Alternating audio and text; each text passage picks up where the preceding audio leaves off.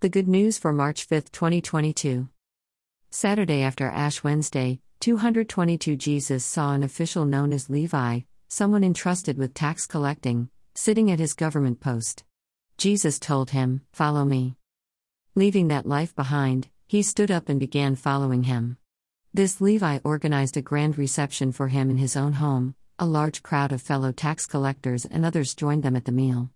Some religious leaders, Pharisees and scribes, were complaining to his followers Why are you eating and drinking alongside tax collectors and notorious people? Jesus replied, Healthy people do not require a physician, sick ones do. I haven't come to call to repentance people who are all right, but people with something wrong, sinners. Luke 5. We have no equivalent whatsoever to a tax collector, like Levi. That is a problem for translators because we want to try to find some kind of equivalent in today's society. But gradually, it becomes clear that the point is not tax collector or some other part of history, but our own struggles between our various worlds. A tax collector existed as a government official for the occupying Roman forces, but was normally a member of the society there, in this case, a Jew. But we exist in all kinds of ambiguous tug of wars between government and religion, between obedience to the laws of the state and obedience to the laws of God, and, within our own hearts, the struggle and ambiguities and choices that are difficult to make.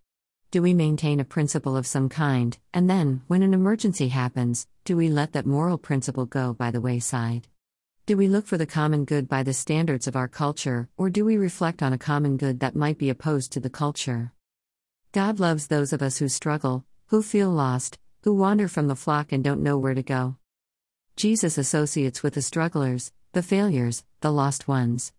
If you are comfortable, as I often am, perhaps you are not finding the good news and challenge of the gospel, not listening to the call of joy, not hearing how to follow Jesus out of that tug of war. Jesus calls you and me primarily when we feel depressed, overwhelmed, tired of it all.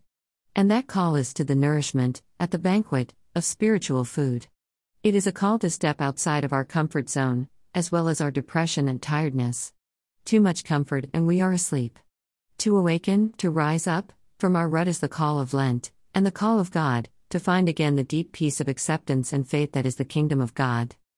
This passage in the Gospel, too, reminds us that the call comes to us, it is not our initiative, nor our energy that brings us out of the pits, but by listening to that sweet music of the other world, by prayer and confrontation with ourselves.